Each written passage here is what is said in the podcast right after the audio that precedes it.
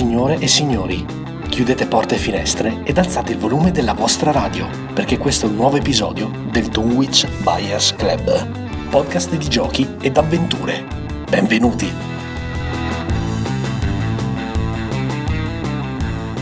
Eccoci qua e benvenuti a un nuovo episodio del Dunwich Buyers Club, podcast di giochi e avventure che ogni settimana porta a casa vostra il meglio dei giochi da tavolo e dei giochi di ruolo. Io sono Jack e come sempre sono in compagnia di Banda, Ciao a tutti! Mac Buondì giovani! e Ale. Benvenuti ascoltatori. Allora ragazzi, ultimo episodio prima della piccola pausa estiva che ci concediamo per, come dire, eh, rinfrescarci un po' le idee, giocare a qualche giochino, andare a farci un giro con eh, famiglia e amici e mm, quindi ecco sono un po' in clima vacanziero, c'è questa specie di clima da ultimo giorno di scuola. In realtà c'è un clima da uh, foresta amazzonica qua dentro, Jack, Esatto. che oggi...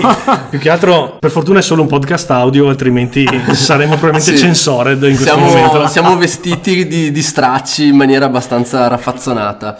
Ecco, eh, oggi partiamo con eh, un titolo che è un, più che un, un gioco vero e proprio, è un cult, una specie di, di fenomeno che ormai da 25 anni campeggia nei- nei- negli scaffali dei nostri negozi preferiti, dei nostri board gaming shop, eh, delle- dei club dove andiamo a giocare e campeggia ammuffito in alcune soffitte di noi, di noi Esatto. tutti gamer e sto parlando di Blood Bowl. Allora, Blood Bowl è, è, come sapete è un gioco che negli anni è stato riproposto in varie edizioni che ne hanno via via migliorato le prestazioni, peraltro abbastanza squallide all'uscita perché io mi ricordo certe esperienze di gioco fatte quando avevo 17 anni che mi lasciano ancora le scar sugli occhi, devo dire la verità. Non per niente il miglior regolamento uscito era quello fatto dai giocatori stessi e non già. dalla Games E Workshop. dopo ne comunque dopo ne parleremo anche dell'evoluzione del regolamento. Allora, ho scelto Banda perché, vabbè, lui e Ale hanno fatto questo torneo eh, organizzato da me più altri ragazzi del dominio. Ringraziamo Joe, eh, Narghi, ringraziamo Moema. Berni, Moema, Renato.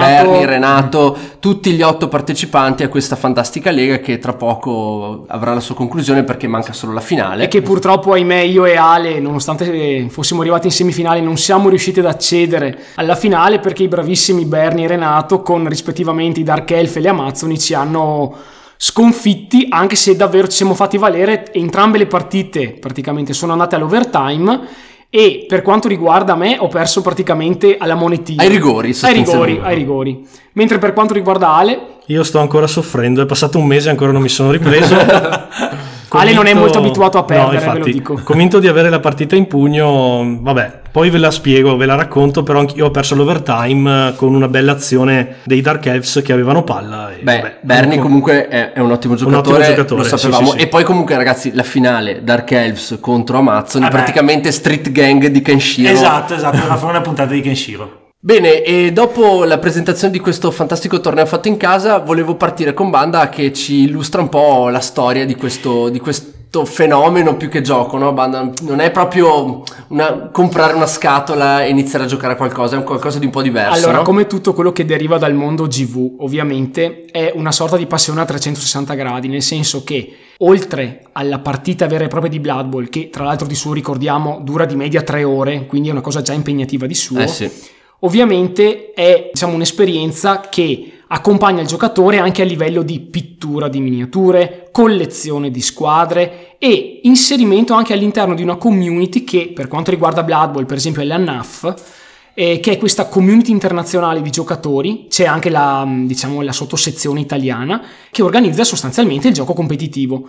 Quindi se voi volete entrare a far parte del campionato italiano di Blood Bowl, c'è già tutta una struttura che perdura da credo 15-20 anni a cui potete iscrivervi per poi portare avanti la vostra squadra, fare i vostri campionati e i vostri tornei. Tra l'altro l'Italia pare, da quel che so, essere fortissima in questo, in questo gioco e pare aver vinto il campionato del mondo almeno un, paio di volte. Certo, però appunto è la natura di questo gioco perché è una sfida di tre ore su questo campo di fantasy football, eh, di football fantasy, anzi scusate, con varie razze, eccetera, ed è un gioco di una profondità pazzesca che sostanzialmente la scatola base è come eh, l'atrio di, Esatto. di di una, di una grande casa, di una... Esatto. Perché voi è proprio la porta d'ingresso, poi c'è molto molto di più, no? Ecco, una cosa eh, non è secondo me un hobby, un gioco che può essere fatto in solitaria e o in due persone. Bisogna avere un nutrito gruppo di amici, almeno quattro persone, a cui ognuno può partecipare, diciamo, con una propria squadra per giocarsi un campionato, una lega, un qualsiasi tipo di torneo, perché altrimenti non si va da nessuna parte. Diciamo che il gioco dà il suo meglio Esatto. sul medio-lungo periodo e sul medio-lungo periodo è difficile che facciate 20 partite con gli umani e gli orchi contenuti nella scatola base. Dovete fare una lega strutturata che si sviluppa nel tempo, acquistare giocatori, giocatori che muoiono, si spaccano la testa. Anche perché Eh, poi una delle cose più belle è proprio la grande differenza che sussiste fra una squadra e l'altra delle, delle creature che popolano il mondo di, di Blood Bowl. Quindi eh, ci sono giocatori che magari iniziano con una squadra e dopo ne scoprono un'altra più vicina al loro stile di gioco e quindi si concentrano su quella. Quindi è una cosa che va raffinata anche nel tempo. Allora, innanzitutto diamo un attimo un'idea di cos'è questo gioco a chi ci ascolta. Vai. Allora, il creatore innanzitutto è Jervis Johnson, che è uno dei game designer leader proprio della storica GV dell'epoca. E pensate che la prima edizione è del 1986. Vi dico solo che il regolamento di questa edizione era talmente spartano che Jervis Johnson e i suoi presero una parte di Warhammer Fantasy Battle, ok? La trasportarono in un campo da football, aggiustarono alla belle meglio quattro regole e dissero che questo era un gioco sul football americano. Quindi non oso immaginare, all'epoca parliamo, era l'86, quindi voglio dire avevo 8 anni, ok? Non ho mai giocato la prima edizione, sono partito a giocarlo con la seconda, che anche quella era veramente barbara. Era oltre rotto, secondo me. Esatto, esatto. Esatto. Io ho un simpatico aneddoto legato alla prima edizione di Blood Bowl perché eh, fu uno dei primissimi giochi che il mio babbo comprò del, con miniature e che portò a casa perché fortunatamente io provengo da una famiglia in cui il gioco è sempre stato molto sponsorizzato, molto spinto e ricordo ancora quando andammo al tempo era a Milano, la Per Gioco, questa- questo negozio dove vendevano tutto, molta della roba GV, c'erano le prime, addirittura la prima edizione di Warhammer 40.000 quando, Trader. quando ancora era una mezza via tra gioco di Quindi sei stato plagiato da giovanissimo? perché- Giovanissimo, infatti appunto avevo 7-8 anni come banda e mi ricordo che era sotto Natale e col babbo andammo da per gioco, che era una delle tappe fisse quando andavamo a trovare i parenti, e vedemmo questa scatola con tutti questi orchi, questi umani in copertina, c'era la... la, la- C'era Morgan Torg. Morgan Torg, esatto, che strozzava un orco se non sbaglio e con l'altro tirava un comitato sulla nuca ad un, ad un, ad un umano e ci siamo fatti... Caro Mac, ti dirò che quella era la seconda edizione. La seconda Infatti, edizione, ma è, è quella con il, ta- con il, Il campo di polistirolo. Il campo di Sì, polistirolo. era la Allora- seconda allora edizione. tratta Quella che giocai io, infatti la prima a cui ho potuto giocare quando ero praticamente alle medie, era la seconda edizione, la quale aveva questo campo stupendo in praticamente polistirolo, con il teschio al centro e tutto quanto, solo che le regole all'epoca erano, ovviamente non erano barbare come quelle della prima edizione, però erano ancora molto da sgrezzare, in quanto pensate che quando i giocatori vogliono, diciamo, portare un blocco, essendo un gioco che mima il football americano, vogliono portare un blocco alla squadra avversaria, una sola miniatura per squadra può, durante il turno di un giocatore, può sia muovere che portare un blocco su un giocatore avversario. Pensatevi che all'epoca l'intera squadra lo faceva, cioè ogni turno tutte le miniature di un giocatore muovevano, tutte facevano eh, praticamente il blocco, tutte facevano fallo e in più si usava il dado da 12, quando invece adesso si è passati praticamente al dado da 6. Infatti ricordo con terrore le Esatto, che facevo esatto. una volta tornato È in realtà dalla terza edizione, che è del 1994, che il gioco, diciamo, trova la sua moderna configurazione, che poi si è andata a, come si può dire, a Raffinare. raffinare grazie al Living Rulebook, sempre pubblicato da Jervis Johnson, con l'aiuto probabilmente di, eh, diciamo, Beh, un sacco fan. di membri di- della, Della community, community. che... Di fatto, di fatto dicono che praticamente sia stato, cioè nel senso Jarvis Johnson poi ha raccolto un po' le regole, ha cercato di fare un po' come dire da eh, giudice di tutte le modifiche che venivano proposte, però di fatto eh, se, se si, legge se si leggono in giro i forum, si chiedono agli veri appassionati, dicono che hanno fatto loro il Living Rulebook, infatti è per quello che funziona. Infatti il Living. Rulebook ha introdotto, diciamo, tutta la parte relativa proprio alle leghe, con cui poi si è giunti all'incarnazione moderna 2016. Ma vi siete mai chiesti a livello proprio di flavor, a livello di tema, come si situa il Blood Bowl all'interno del mondo di Warhammer Fantasy Battle? Beh, Caro sì, Mac, tu sì. che sei esperto Sì, del sì, mondo di ma Warhammer lascio- Fantasy Battle. lascio, eh, Praticamente, la st- allora, ovviamente È una classica come storia ne- delirante sì, di Warhammer. come nel, eh. mondo, come nel mondo dei supereroi, questo universo di Blood Bowl è un universo Parallelo, alternativo, alternativo. In cui succedono cose pazze, perché immaginatevi gli orchi che giocano a football con gli, con gli umani o gli scheve incontri non morti, cose incredibili anche perché fra di loro si odiano a morte nel- nell'universo reale di Warhammer Fantasy Battle. Che cosa succede? Molti, moltissimi anni fa, migliaia di anni fa, durante una battaglia tra i pelle verde, quindi i goblin e gli orchi, e i nani, in uno di questi teatri di scontro sulle montagne, casualmente è stato scoperto un tempio dedicato a un dio del caos perduto, di cui nessuno sapeva nulla da migliaia di anni, che si chiama Naffol. ok, il dio del caso, se vogliamo dire, il dio del random, ok? Che cosa succede? Che praticamente a un certo punto i nani trovano tipo degli artefatti, trovano questo tempio, trovano dei papiri da cui all'interno decrittano il primo regolamento di Blood Bowl. Beh, certo. Loro ne fanno una versione comprensibile. Il morbo di Naffol praticamente si sparge in tutto il mondo di Warhammer e tutte le divinità del caos, le divinità dei non morti, tutte le razze possibili di questo mondo smettono di fare quello che fanno e iniziano, come dicono in gergo, in pratica persino gli dei del caos, smettono di perseguire il loro greater plan e iniziano a giocare al big game che è praticamente il Blood Bowl. Quindi tutte le razze in lotta costituiscono la È propria squadra. Footloose, Esatto, però in costituiscono versione football americano. la propria squadra e iniziano praticamente a contendersi, diciamo, il titolo di migliore sul campo da gioco. Si formano due conference, quindi anche qui come nel football americano la AFC e la NFC e tutte le varie squadre hanno una loro proprio particolare, eh, diciamo, storia di formazione, sia i nani che gli, Orkland Raiders, che i Dwarf Giant, che i Reikland Rivers, i Darkside Cowboys, hanno tutti una loro peculiare storia che in certi momenti ovviamente è super divertente, in certi momenti è super drammatica e questo va avanti per centinaia, migliaia di anni. Ma questo eh, background, diciamo, è stato eh, introdotto quando? Nella, Eh, ancora nella prima credo edizione? sì, Sì, sì, dalla sì, prima no probabilmente No, se non è della seconda. prima credo della seconda comunque seconda. negli anni in White Dwarf sono usciti un sacco di Ah, articoli ok. che a, a pezzettoni parlavano di questo gioco e nel tempo si è costruito questo background ma vi giuro ragazzi se avete modo andate sul web a cercarvi la Naffle Chronology perché la Lega internazionale, che è stata fondata nel 2003 da Jervis Johnson, che si occupa di tutti i giocatori al mondo di Blood Bowl, si chiama NAF. NAF sta per Naffle Amorical Football, ok? E vuole minare la NFL. Infatti, NFL loro la pronunciano NFL, Naffle, per Ok, quello ok. l'hanno chiamato così. Scritto N-U- Nuffle. Nuffle. Nuffle. N-U-F-F-L. E dicono che praticamente Naffle è l'unico modo che lui ha di ricompensare i giocatori è la sfortuna. Beh, giusto. sostanzialmente. ok, quindi Allora quando- Ale, tu hai avuto grosse Sì, ricompense sono stato toccato direttamente dal dio. Esatto. Bene, bene.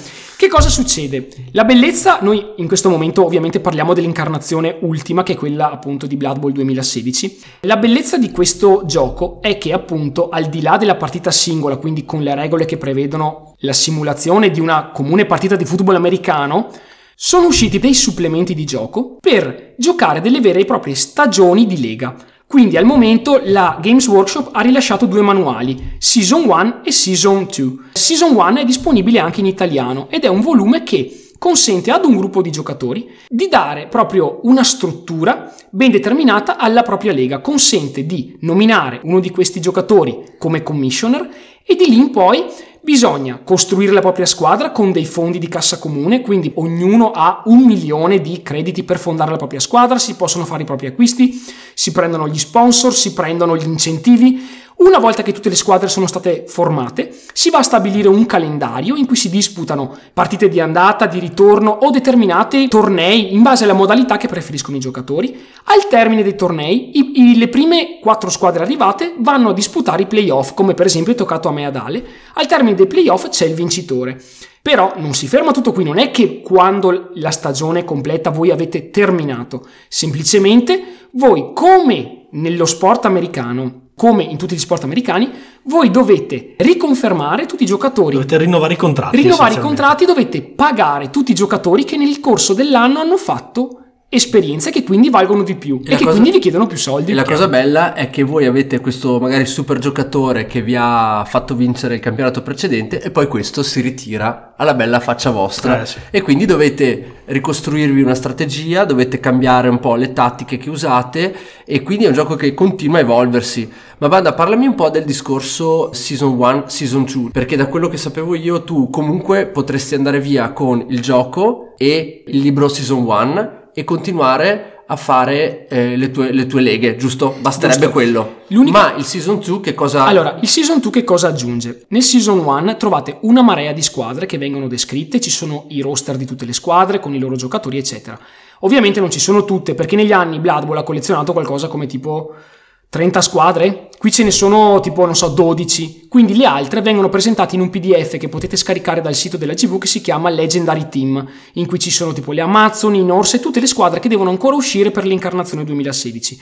In Blood Bowl Season 1 vengono date praticamente le direttive per un tot di squadre principali, tipo gli orchi, i nani, eh, gli umani, i Wood Elf, gli Aigelf, eccetera. E Nargol. Nargol, per esempio, Sì. e ce ne sono molte altre. In Season 2 vengono aggiunte altre squadre come eh, il Caos Indiviso oppure come i Goblin. Ok? Ovviamente, personalmente, io mi aspettavo che in Season 2 avrebbero aggiunto, che ne so, le Amazon, i Norse, che sono squadre molto usa- usate molto più di frequente rispetto, per esempio, al Caos Indiviso o ai, ai Goblin. Goblin. Invece la GV ha deciso così. I miei amati Lizard Esatto, non ci esatto. sono. Non ci sono ancora, non No, ci sono ancora. Eh sì. Tut- inoltre, praticamente, oltre a, eh, ad essere, mh, diciamo, ad aumentare le regole di Lega, in Season 2 troverete anche la possibilità di assoldare degli star player a livello permanente. Perché? Il bello di Blood Bowl è che molto spesso una squadra molto debole di un giocatore che ha appena cominciato a giocare si troverà a giocare contro una squadra molto forte di un giocatore che ha, non so, 30 partite alle spalle. Quindi la disparità di queste due squadre è notevole e per colmare praticamente la disparità di queste squadre c'è un fattore che quelli della GV hanno inserito che si chiama inducement, ok? Di modo che il giocatore più debole possa, poco prima della partita, inserire all'interno della propria squadra una marea di bonus, di mazzette, di sponsor, di giocatori estremamente forti per colmare il divario con la squadra che va ad affrontare. Il modo migliore per colmare questo divario è ovviamente comprarsi uno star player e questo season 2 è zeppo e completamente incentrato sugli star player. Ce ne sono per tutti i gusti, molti dei quali non si erano mai visti nelle edizioni precedenti di Blood Bowl. Ma Banda, eh, mi dicevi anche quando hai preso il manuale che sono state in- reintrodotte perché era una cosa che se non erro eh, era stata poi inserita poi rimossa eccetera, le regole per i campi speciali, tipo quelli sotterranei e così via. Allora, per la prima volta la Games Workshop ha deciso di rilasciare dei campi che vanno oltre al campo base. Quando voi comprate la confezione base all'interno trovate un campo eh, double fass. Da una parte c'è, diciamo, la parte in erba che rappresenta il campo dei Reikland Rivers, quindi degli umani. Dall'altra parte c'è quello dei Gau Jedi, quindi degli orchi, che quindi è tutto in terra, brulla, poche sterpi dappertutto, sangue, eccetera. Adesso, secondo me, ovviamente anche per mungere un po' la clientela, hanno deciso di fare dei campi tematici per razza e il secondo campo uscito, che era andato sold out praticamente in 10 minuti, è stato quello double fass dove da una parte c'è il campo dei nani, dall'altra parte c'è il campo degli scaven, che vi giuro ragazzi sono stupendi. Ora, oggettivamente credo che il campo degli scaven sia il più bello dei quattro. Inoltre, nel retro della scatola ci sono le tabelle per gestire il tiro meteo in base al campo in cui si gioca, perché il punto è che il campo dei nani e il campo degli Skaven sono entrambi sottoterra, Esatto. quindi non si può fare il tiro del clima comune che si fa per il campo degli orchi e degli umani che invece è sulla superficie terrestre, ok?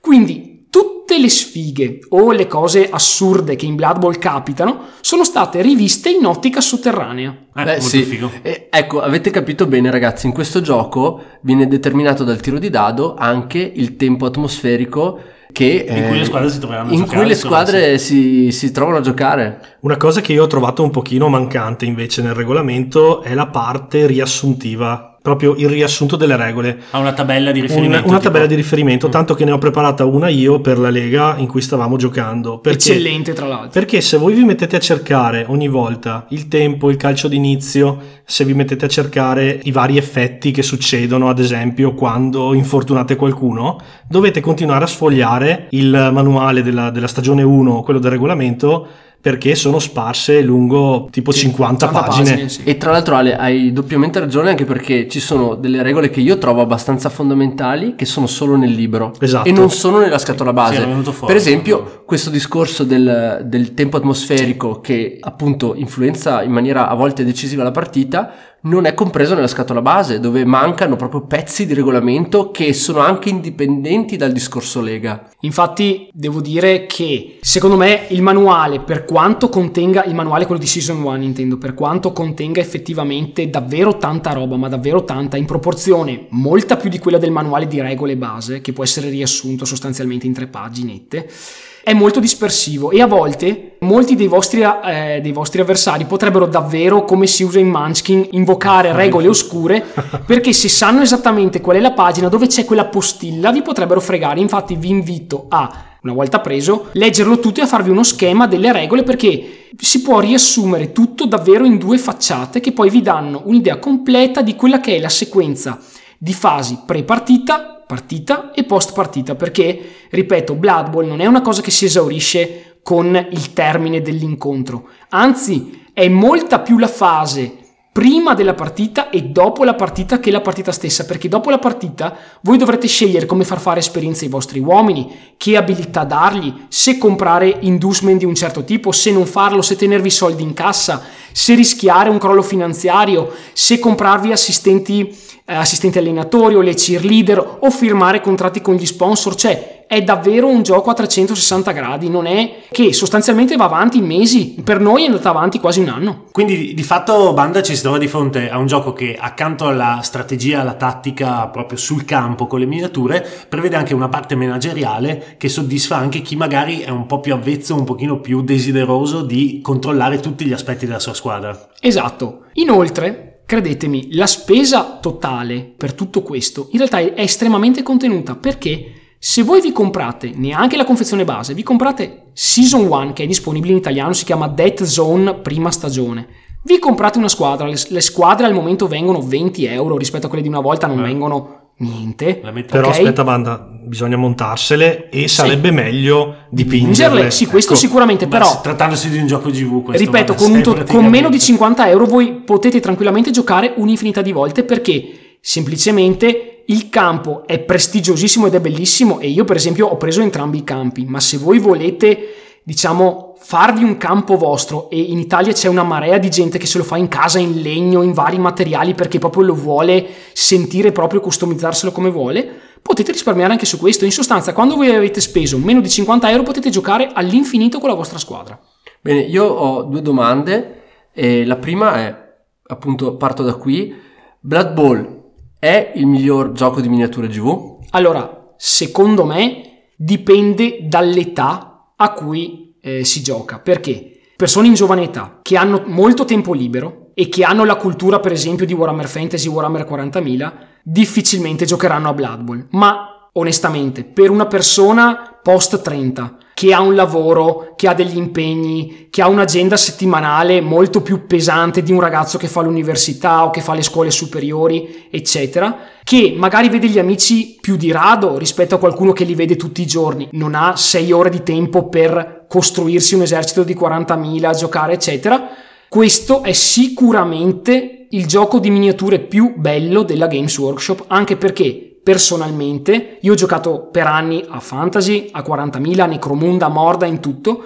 Vi dico, a livello di regolamento, secondo me questo è il miglior regolamento che la Games Workshop abbia mai prodotto. Non che la Games Workshop sia mai stata famosa per, i, Nota per i per- bei regolamenti. per i regolamenti. Difatti questo è fatto metà dai fan. Esatto. Ale, qual è il tuo- la tua opinione in merito? Allora, io purtroppo ho giocato soltanto a Fantasy Battle e a Blood Bowl, quindi in realtà non posso dare un parere così ampio come quello che ha dato Banda, però la mia esperienza con questi due titoli devo dire sinceramente che eh, Blood Bowl è molto più semplice da gestire gestire, non hai da fare mille conti per il tuo esercito, non hai da gestire valigette e valigette di miniature e soprattutto è molto più facile presentarlo anche a qualcuno che non ha mai giocato a Wargames e che si trova per la prima volta a dover gestire delle miniature perché alla fine giochi con 11, soltanto 11 giocatori, in più hai i cubetti mentre invece nelle, nei normali nelle normali sfide a Fantasy Battle devi muoverti in base alle distanze coperte dalle truppe, quindi è molto più gestibile e molto più semplice da affrontare. Mac, adesso non hai partecipato al, no. al torneo di Blood Bowl che abbiamo organizzato no. noi, però so che in passato tu sei stato un avidissimo giocatore di Ma giochi di, di miniature GV. Dici perché non hai partecipato al torneo di Blood Bowl? Perché... perché io non sono più in grado di gestire l'ansia che mi procurano e ragazzi, il nervoso più che altro ragazzi, che mi procurano le partite di Blood Bowl. In questo gioco... Questo qualunque fatto. cosa fate, vi richiede il lancio di un dado da 6. Potete capire quanto piatta è la scala di successo in successo.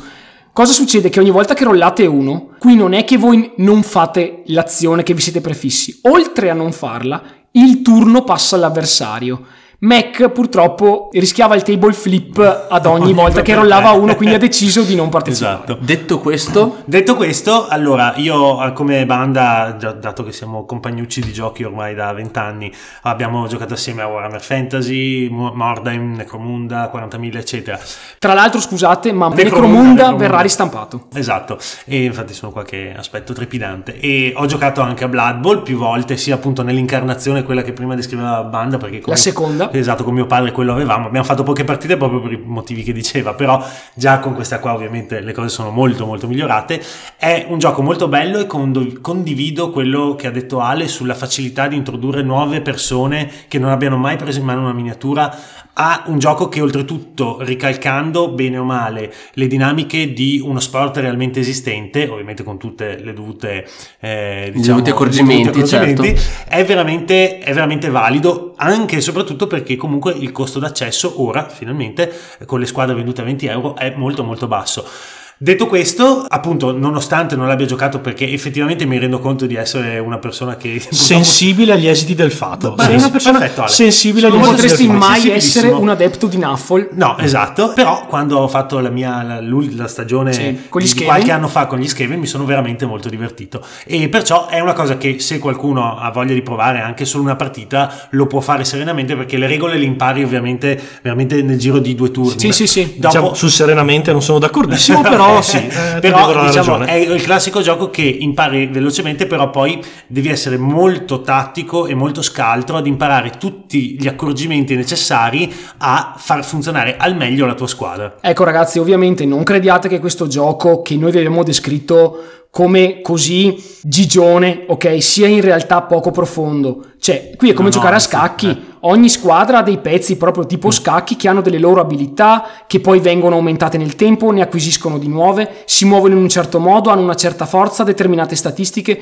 quindi bisogna anche qui studiare, cioè bisogna capire bene contro chi si gioca, capire quale tattica prendere, quale tattica... Poi è ovvio che tutto in Blood Bowl è coperto da una nuvola di caso, perché ci sono mille fattori casuali che sono assolutamente in mano al dado e alle carte. Quindi voi dovete accettare, se volete lanciarvi in questo mondo, dovete accettare il fattore casuale, ma vi garantisco, dopo anni che lo giochiamo e dopo essere arrivati in semifinale della nostra lega, che tutti i fattori casuali tendono davvero a bilanciare, a rendere molto meno streamline il gioco. Ecco, ecco la seconda domanda è perché siamo partiti come caccia sì. poi a, a, partire dalla Ci mia. Ci siamo un po' persi, sì. Ma non c'è problema perché comunque abbiamo, secondo me, abbiamo dato una bellissima infarinatura del gioco. La mia seconda domanda è questa. Eh, Blood Bowl è un gioco che è sempre migliorato, nel senso l'ultima incarnazione di Blood Bowl con, le, con i due libri eh, Season 1 e 2 e la scatola base eh, venduta a partire da eh, 8 mesi fa, no? Sì, 8 sì, mesi sì. fa è stata È da dicembre 2016. Da dicembre 2016. È il miglior Blood Bowl giocabile in questo momento? Allora, secondo me sì, ma va detto che il regolamento base è in vigore dal 2004 perché è il Living Rulebook trasportato in edizione 2016. Credo abbiano cambiato 10 righe, per il resto è lo stesso identico regolamento a livello tecnico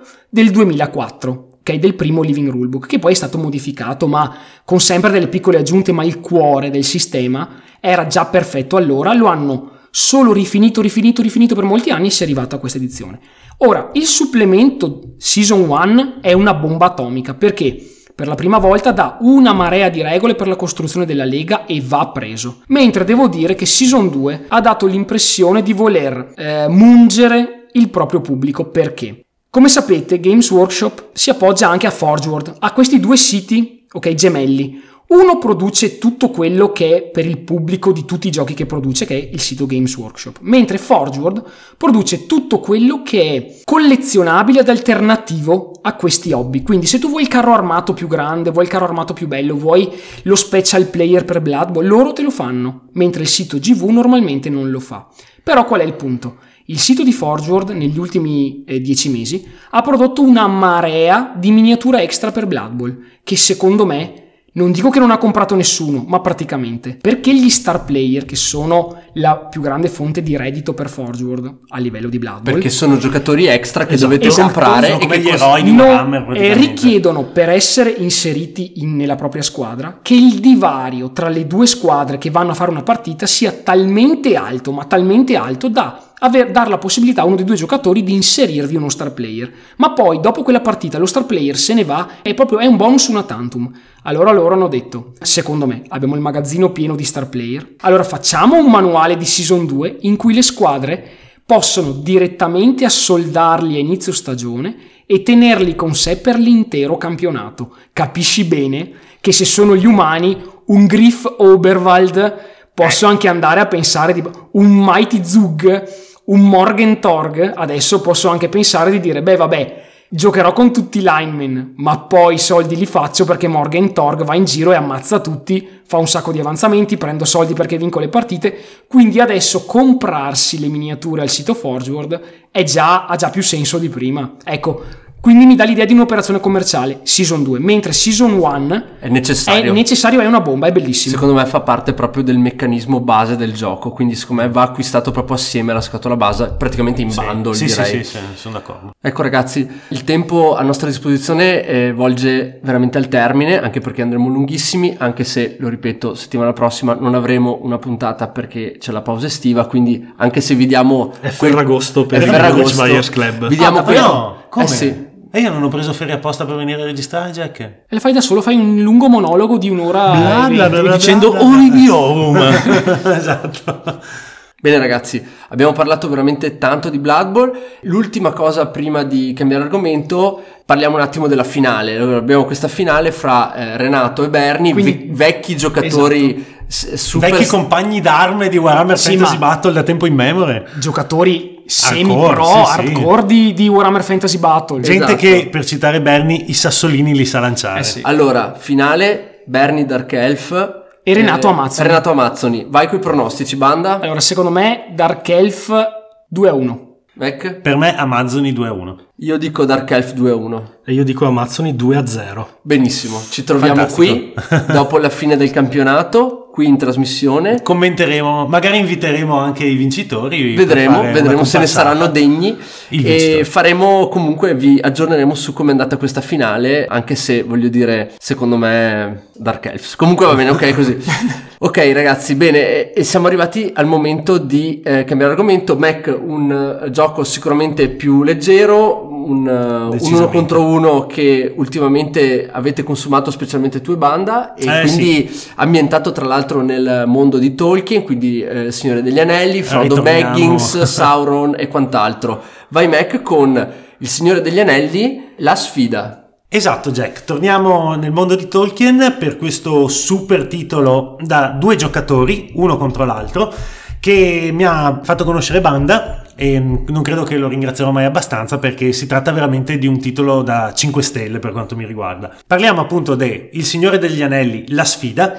È un gioco di Rainer Knizia che credo non abbia bisogno di alcuna presentazione perché si tratta... È lo stesso di Battle.line, Mac? Sì, Credo proprio di stesso sì, del- caro è lo stesso Panda. del tuo amato Battle del tuo amato Battle È un gioco riedito dalla Fantasy Flight e in Italia da Giochi Uniti perché è stata aggiunta una piccola espansione che chiamano Fate Deluxe.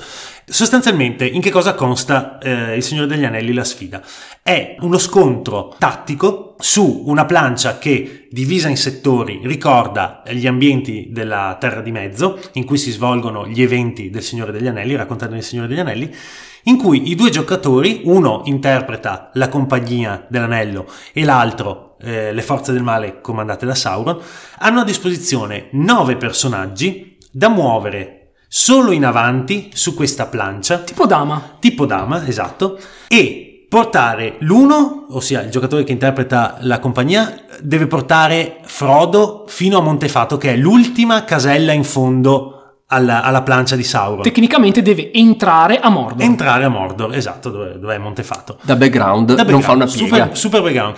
Viceversa, Sauron deve o eliminare Frodo, il portatore dell'anello, oppure giungere con tre dei suoi personaggi dentro la contea. Io dico solo una cosa, ho assistito a due partite di Mac e Banda a questo gioco e c'era la stessa tensione di un tavolo di scacchi Kasparov-Karpov, vi dico solo quello. Devo dire Ale che il tuo commento non va a caso perché sebbene, parlo per esperienza personale, le prime partite sembra un gioco quasi fin troppo facile per certi versi, cioè è un po' meccanico, sposti le miniature in avanti, sposti i personaggi in avanti, questi si scontrano con gli avversari e vabbè le cose si risolvono un po' quasi in modo in cui tu non te ne rendi ben conto, ma appena incominci a intuire i meccanismi, le counter di un personaggio con l'altro, le possibilità tattiche che questa plancia, che tra l'altro è molto strana perché è un rombo praticamente, sì. con la, la, contea e Mordor che sono opposte ai due angoli, dopodiché si allarga, quindi ci sono, cioè una una location, due location, tre location avanti avanti, fino a che non si arriva alla location centrale. E si restringe di nuovo. E poi si restringe di nuovo. E la location centrale è, sono le montagne che la compagnia attraversa per giungere poi al, verso, per cam- continuare a camminare verso Mordor. In pratica dalla parte della compagnia c'è il reame di Arnor fratturato, quindi abbiamo il Cardolan, il Rudaur e l'Artedain Dall'altra parte abbiamo praticamente tutte le terre oscure dopo che la compagnia attraversa le miniere di Moria oppure può decidere di passare per Caradras. Roba di un hardcore veramente sì.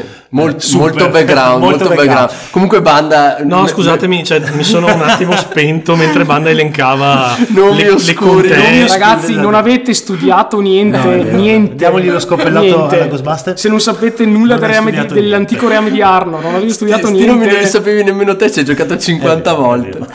È vero. Comunque, per tornare alla, al core del gioco, questi nove personaggi per parte, per, ogni, per ciascuna fazione, si scontrano.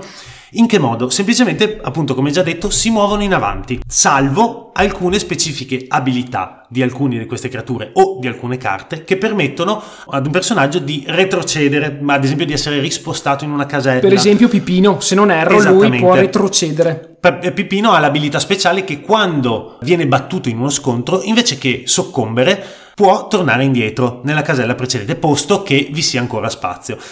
Il sistema con cui si risolvono gli scontri è semplicissimo. Ogni personaggio ha una caratteristica, ha un valore, che è il suo valore di forza. Questo è proprio il Knizia eh, per sì, eccellenza, matematica travestita da gioco, ragazzi. Stampo, stampo Knizia proprio a caratteri cubitali. Si confrontano i due valori si eh, possono modificare i valori tramite l'uso di carte di cui i giocatori sono dotati. Come in Blood Rage, per esempio. Esattamente, esatto, sono okay. dei bonus sostanzialmente, oppure anche delle carte speciali che permettono ad esempio di nullificare i danni eh, fatti dall'avversario e cose del genere. E dopodiché chi ha il valore più alto vince. Fine. Questo è il confronto, quindi niente calcoli astrusi. E chi ha il valore cose. più basso muore, viene rimossa la sua miniatura, riposta praticamente la sopra la sua carta. Ta- esatto, sul tavolo eh, e via. La particolarità qual è? Perché uno dice, vabbè, eh, ovviamente io vado a far scontrare i miei più grossi con i suoi più piccoli e il gioco è fatto. Sono eh, le no, abilità speciali. Sono le abilità speciali, ma soprattutto perché si gioca a personaggi oscurati, cioè nove, i nove tasselli che eh, rappresentano i personaggi e della compagnia e di Mordor hanno la, come dire, la figura del personaggio verso chi li comanda, verso l'avversario c'è semplicemente una, un fregio, Gondor per sì. quanto riguarda... No, ha l'albero, bia- l'albero, l'albero bianco, sì. per, quanto per quanto riguarda, la compagnia e, l'occhio, invece di l'occhio di Sauron per i cattivi. Quindi di fatto tu stai giocando contro nove tessere che non hai idea di cosa, eh, di, di che si tratti. Per questo è molto importante, ad esempio, tutta una tattica di sondaggio ci sono chiaramente dei personaggi meno forti di altri, come è naturale che sia in queste cose. E, mm, Però, per ci esempio, sono quelli più sacrificabili e meno, non meno forti. Vi faccio diciamo. questo esempio. Per esempio, uno dei miei personaggi preferiti è Merry. Merry è ovviamente una pippa, ha un valore numerico di 1, quindi chiunque incontra muore. Ma se incontra esattamente il re stregone, il re stregone muore perché l'abilità di Merry è uccide il re stregone. Esatto. L'abilità di Gimli, che vale 3, ok, quindi è un, è un guerriero di media potenza, Medio-basso, sì. è uccide gli orchi, ok?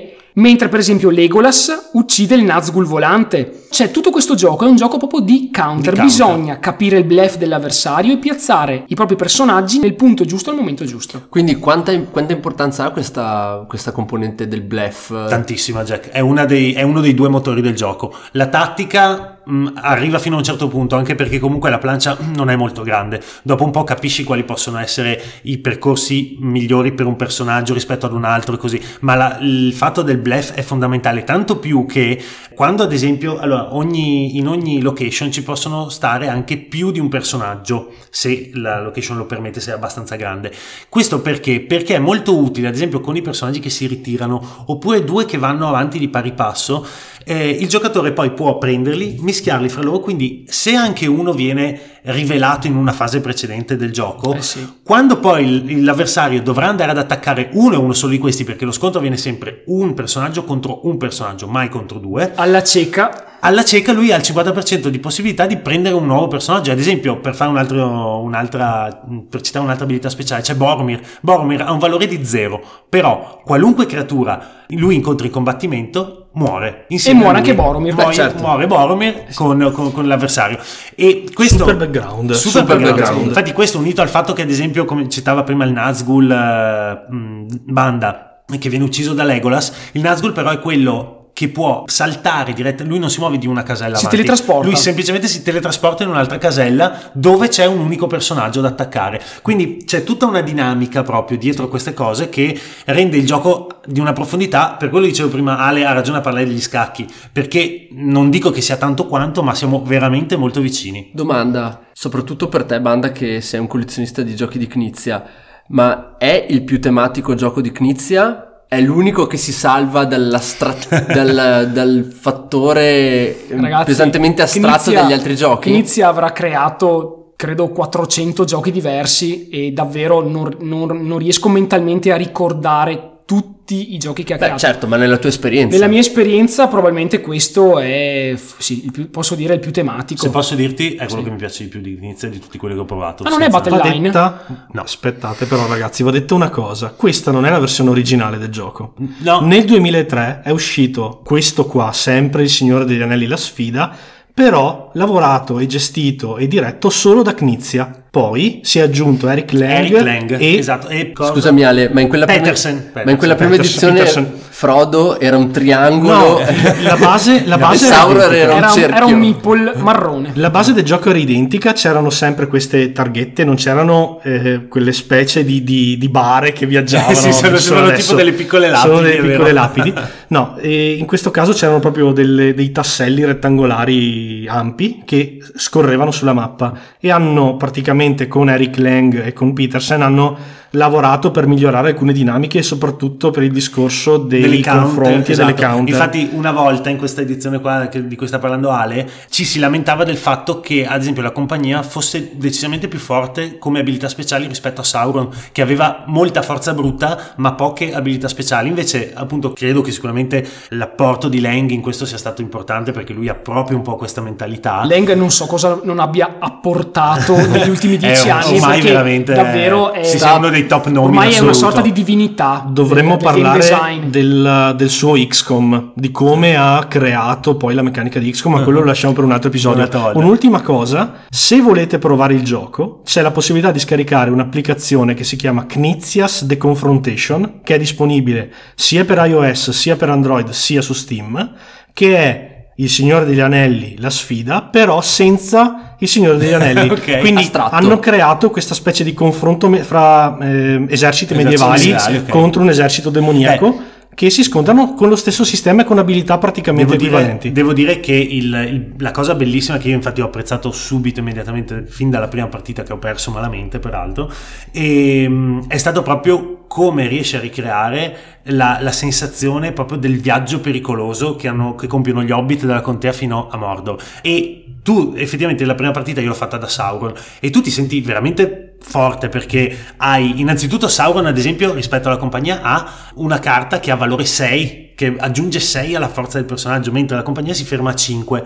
Quindi, per dirne una, tu ti senti proprio carico. Inoltre al troll che ha forza Al 9 troll che ha forza e la 9, compagnia cioè- non supera mai la forza 4, quindi ovviamente Sauron è fisicamente mostruoso rispetto alla compagnia, ma la compagnia ha una marea Ha un di sacco di abilità di- per tornare indietro, scappare, scappare lateralmente. Tanto per dire c'è il personaggio Gandalf, che ovviamente fa parte della compagnia, è quello che secondo me ha l'abilità in assoluto più forte del gioco. Strano, strano. Vede la carta che l'avversario vuole giocare prima che eh, lui la possa, perché la possa normalmente, calare. i due ci si- giocatori rivelano Esatto, contemporaneamente rivela la propria con- carta ecco. e qui c'è tutto l'elemento di bluff perché le carte in questo gioco sono o numeriche, pure e semplici, Esatto, oppure abilità speciali. abilità. Quindi se tu giochi una carta abilità, lui magari può aver inteso che tu vuoi farlo e lui gioca una carta che nullifica la tua, ma magari tu gli hai giocato una carta forza e la sua carta non nullifica le carte forza, quindi tu vai sul fisico e lo freghi, o tu vai per ritirarti e lui ti frega. È tutta una questione di bluff e counter bluff.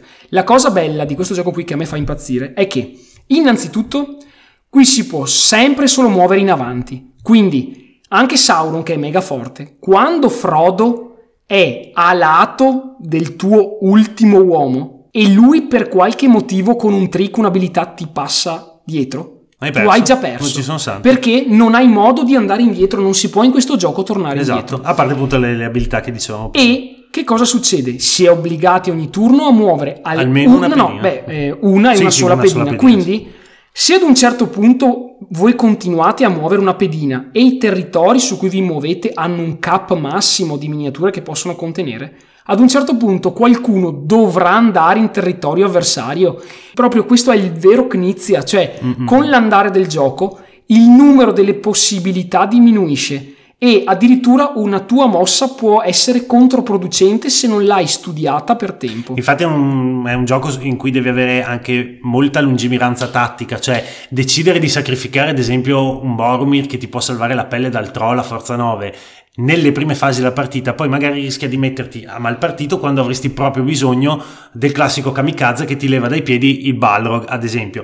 Ma eh, oltretutto, vabbè, noi abbia- adesso abbiamo illustrato i primi nove personaggi, ma ce ne sono altri nove che sono stati aggiunti nella, nella versione deluxe, tra cui tipo Barbalbero o Vermilinguo, che hanno aggiunto sostanzialmente un altro, cioè un altro gioco sopra il gioco. Addirittura c'è la versione draft in Esatto, cui entrambi i giocatori non comunicano all'altro giocatore, ognuno loro all'altro, la, La loro composizione del composizione party, di squadra, esatto. quindi tu la scopri solo quando c'è lo scontro. Ed è bellissimo. E ultima cosa, Mac, di quanto bella è la grafica di questa nuova edizione. È veramente, veramente molto bella. È di una bellezza abbacinante, possiamo dirlo senza Era un po' che non tema lo di dicevamo. smessità. Eh sì, per- è perché non c'era un titolo con la, con la vero, giusta. è vero. E- che non è da Knizia, eh, perché- No, infatti, eh, esatto. Secondo me lui ha protestato perché ha detto no, troppo bella sta grafica. Volevo proprio dirlo che, appunto, visto che abbiamo fatto il famoso discorso chi- di Battle chi l'ha Line. fatta? Allora, eh, gran parte dei disegni della vecchia edizione che sono stati ripresi è John Howe, che Ok. è un grandissimo illustratore, ha lavorato per i film, eccetera, eccetera, proprio un luminare del Signore degli Anelli. Poi ci sono quelli che invece hanno una, una carta un pochino più americana, come dire, con più da fumetto, diciamo, tipo ad esempio Saruman, che a me non piace moltissimo, e sono, ci sono vari artisti, tra cui Chris Dien, John Gravato e altri, insomma, comunque è un po' un mix eh, di altre cose. La, quella originale di cui parlavi tu prima era solo John Howe, infatti era per certi versi mh, forse più dedicata proprio al Signore degli Anelli. E comunque la plancia è sempre disegnata da John Mhm. Howe, che è, ribadisco, un luminare del, del settore.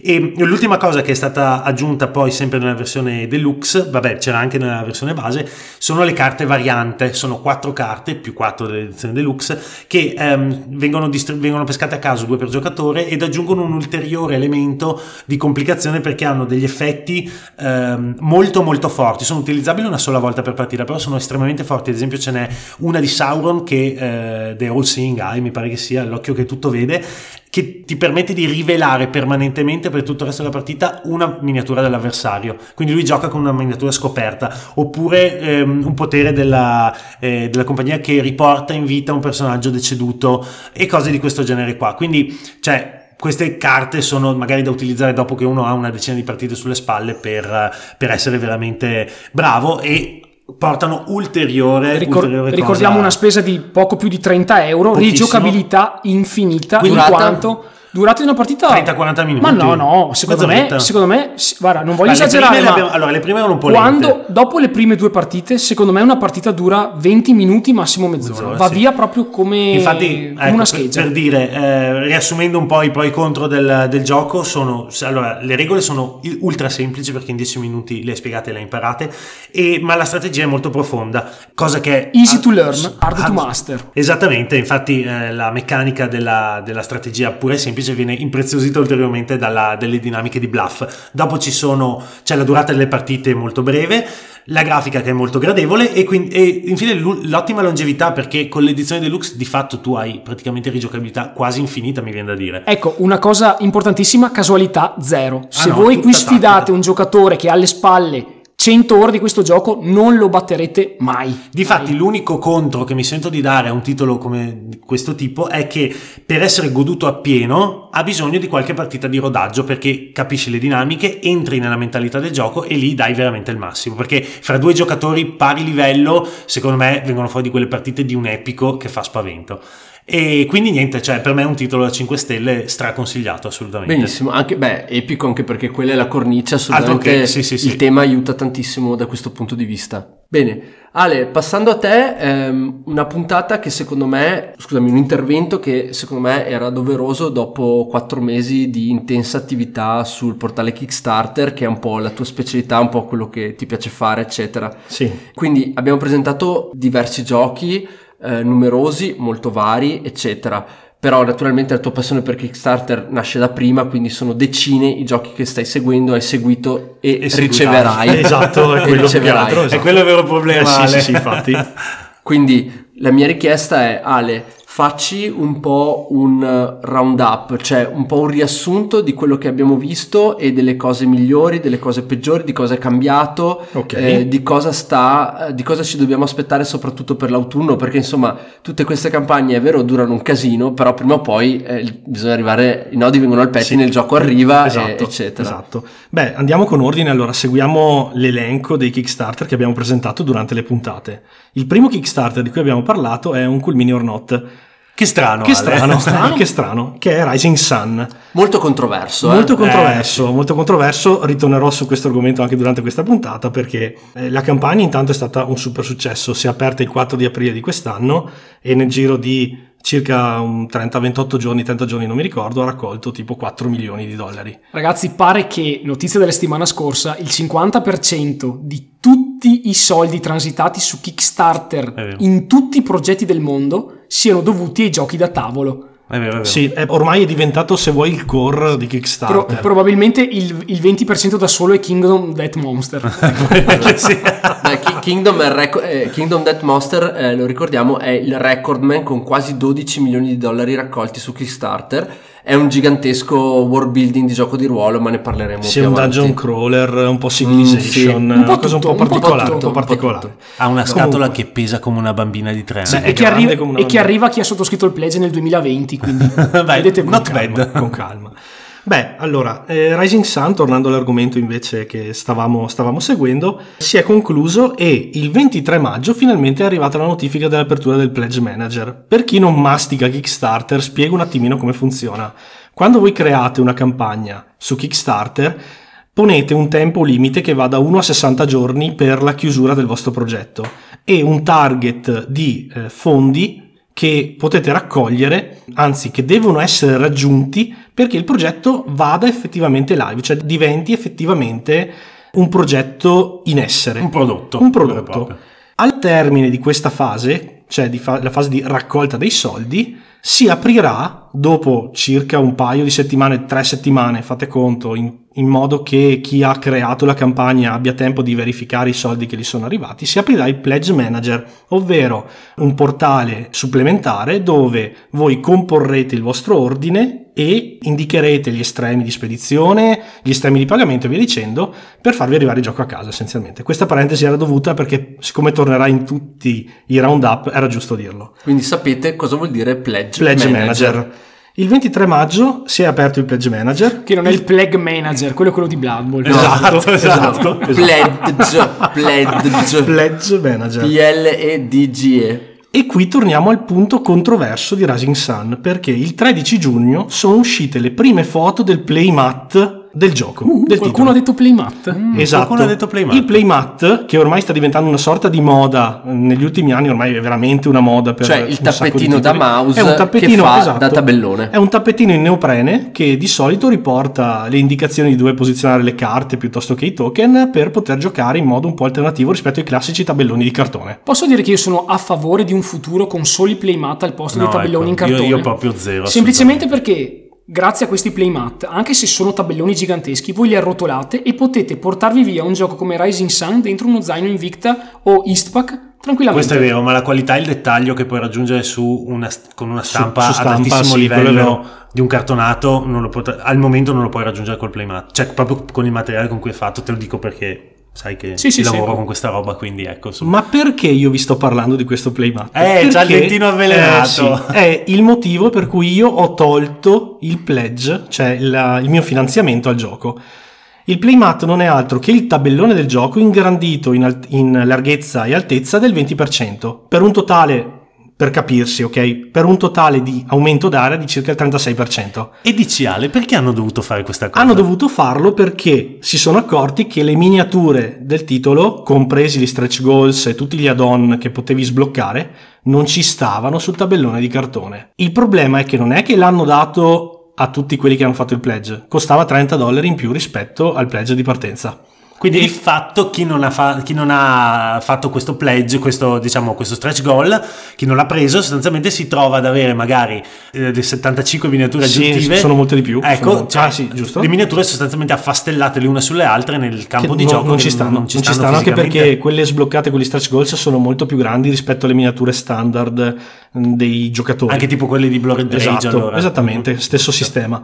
Per cui c'è, c'è questa cosa, insomma. Inoltre ci sono alcune vaghe indicazioni sulle spedizioni, ma eh, per ora non si sa ancora niente, non si sa se saranno in orario o meno. Quindi per capire, cioè tu hai tolto l- il tuo pledge perché l'hai percepita come una mancanza di rispetto a, a chi ha fatto il Sì, devo- a chi ha dato i soldi. Devo essere onesto e progetto? dico di sì. Cioè, No, infatti, mh, tu a me parere. sinceramente dava fastidio questa, questa loro presa di posizione per cui ti danno insomma di base un tabellone che è Inadeguato. chiaramente inadeguato, Comunque per il inadeguato, materiale che ti propongono. Ecco. Poi va detto che il costo del titolo è assolutamente giustificato dalla quantità di miniature che ti danno. Quindi dici, vabbè, 30 dollari in più ci stanno, ma non è quello il punto, è proprio un discorso di principio. Cioè, Cioè, tu non puoi offrire sta. un prodotto mancante a livello di retail, perché poi in retail andrà col tabellone più piccolo. Mhm, certo. Quindi sappiate che quando ordinerete magari Rising Sun in italiano, mh, fate un controllo sul discorso del tabellone, perché il tabellone base potrebbe non essere adeguato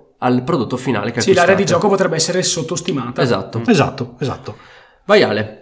Ok, passiamo al titolo successivo che è Gloomhaven, Oh là! titolo che Eh, io e Banda stiamo attendendo con trepidazione. L'ultima Beh, newsletter noi, che ho ricevuto parla ovviamente del fatto che, seco- che il gioco dovrebbe arrivare praticamente a settembre ormai perché sono chiaramente in ritardo con le spedizioni, Esatto. mille cose, scusate, scusate, bla bla bla, ma alla fine arriverà insomma a settembre. Volevo solo ricordare che Massive Darkness è partito questa mattina dall'Inghilterra. Promesso in aprile. Promesso in aprile, giusto per fare. Eh, vabbè. Eh, Beh, ragazzi, no, lo sapevamo, quindi eh, per carità, però. Mettetevela voglio dire- via perché ormai i progetti Kickstarter medi hanno una dimensione tale per cui far fronte a tutte le richieste, spedire tutto, produrre eccetera porta a un, a un ritardo di mesi. Essendo un, tra virgolette, un esperto di, di, Di ritardi? di- no, di Kickstarter, della no, sai che sono sempre molto puntuale. E sai che sono un esperto di Kickstarter col mini or not. Il problema è che io avevo già affrontato con Zombicide Black Plug e che sto riaffrontando con Massive Darkness e che riaffronterò sicuramente con Green Horde quando sarà Esatto, il suo momento. esatto. È proprio quella della produzione, cioè la quantità di pledge che loro raccolgono è talmente alta che la produzione fisicamente non fa in tempo a stare dietro a tutto entro i limiti previsti. Quindi Comunque- quando loro scrivono aprile voi contate che appunto prima di agosto non vi arriva, fate due conti, sono quattro mesi, prendetevi un buon sei mesi ecco, con- per stare con il cuore in pace, eh, perché queste sono le nostre esperienze. Ecco. Comunque io mi sono comprato un salad bowl maker che è in ritardo di tre mesi e mezzo e serve per tagliare l'insalata, ve lo dico. Vabbè, vai Quindi così, va così. Comunque, vabbè, tornando a Gloomhaven, come ha detto giustamente Banda, l'ultimo aggiornamento che hanno dato è relativo alla spedizione che doveva essere eh, prevista per metà di agosto, in realtà andrà metà settembre, fine settembre. Purtroppo è così. Dispiace perché è un titolo che è nella- alla sua seconda ristampa, quindi conoscevano perfettamente i tempi tecnici. E è un po' strana questa cosa. Si sono scusati con tutti quelli che l'hanno finanziato. Hanno spiegato che ovviamente dipende dal produttore poi che si occupa delle, delle miniature, delle varie cose. Parliamo di una scatola dal peso approssimativo di 300 kg per città, no, di 7 kg. Sì, sì, è un adolescente, è un Esatto, adolescente. è un bam- Citazione, è un- di, citazione di Ghostbusters. Mettiamo il bull- possiamo mettere un bollino sonoro quando qualcuno cita Ghostbusters? Eh, Si potrebbe anche fare, si potrebbe anche fare. Vai. Terzo gioco, Grim Forest. Oh, là. Grimm scritto Grimm come, i fratelli Grimm. Bravissimi. Questa campagna si è chiusa il 15 di aprile, è uno dei giochi che ho finanziato e che attendo con ansia, perché invece loro con l'ultimo aggiornamento hanno spiegato che sono perfettamente in orario Che bravi, e a dicembre avremo Bravi. il titolo. È quello dei due disegnatori mitici. Sì, sì, Lina esatto. Cosette, Lina sì. Cosette e David Lina Cosette Forest. e David Forest. Esattamente, esattamente. Eh, il loro pledge manager è partito il 2 di maggio e al momento in cui stiamo registrando il late pledge è ancora possibile. È ancora possibile ordinare, pare fino a fine di agosto sarà possibile ordinare il gioco.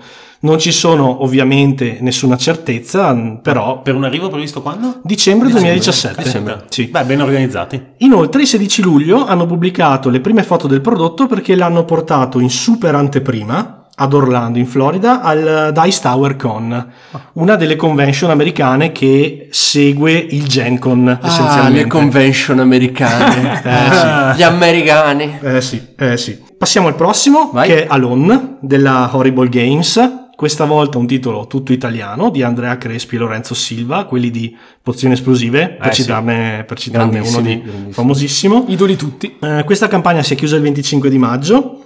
Eh, non hanno dato molti update né attraverso Facebook né attraverso il portale di Kickstarter.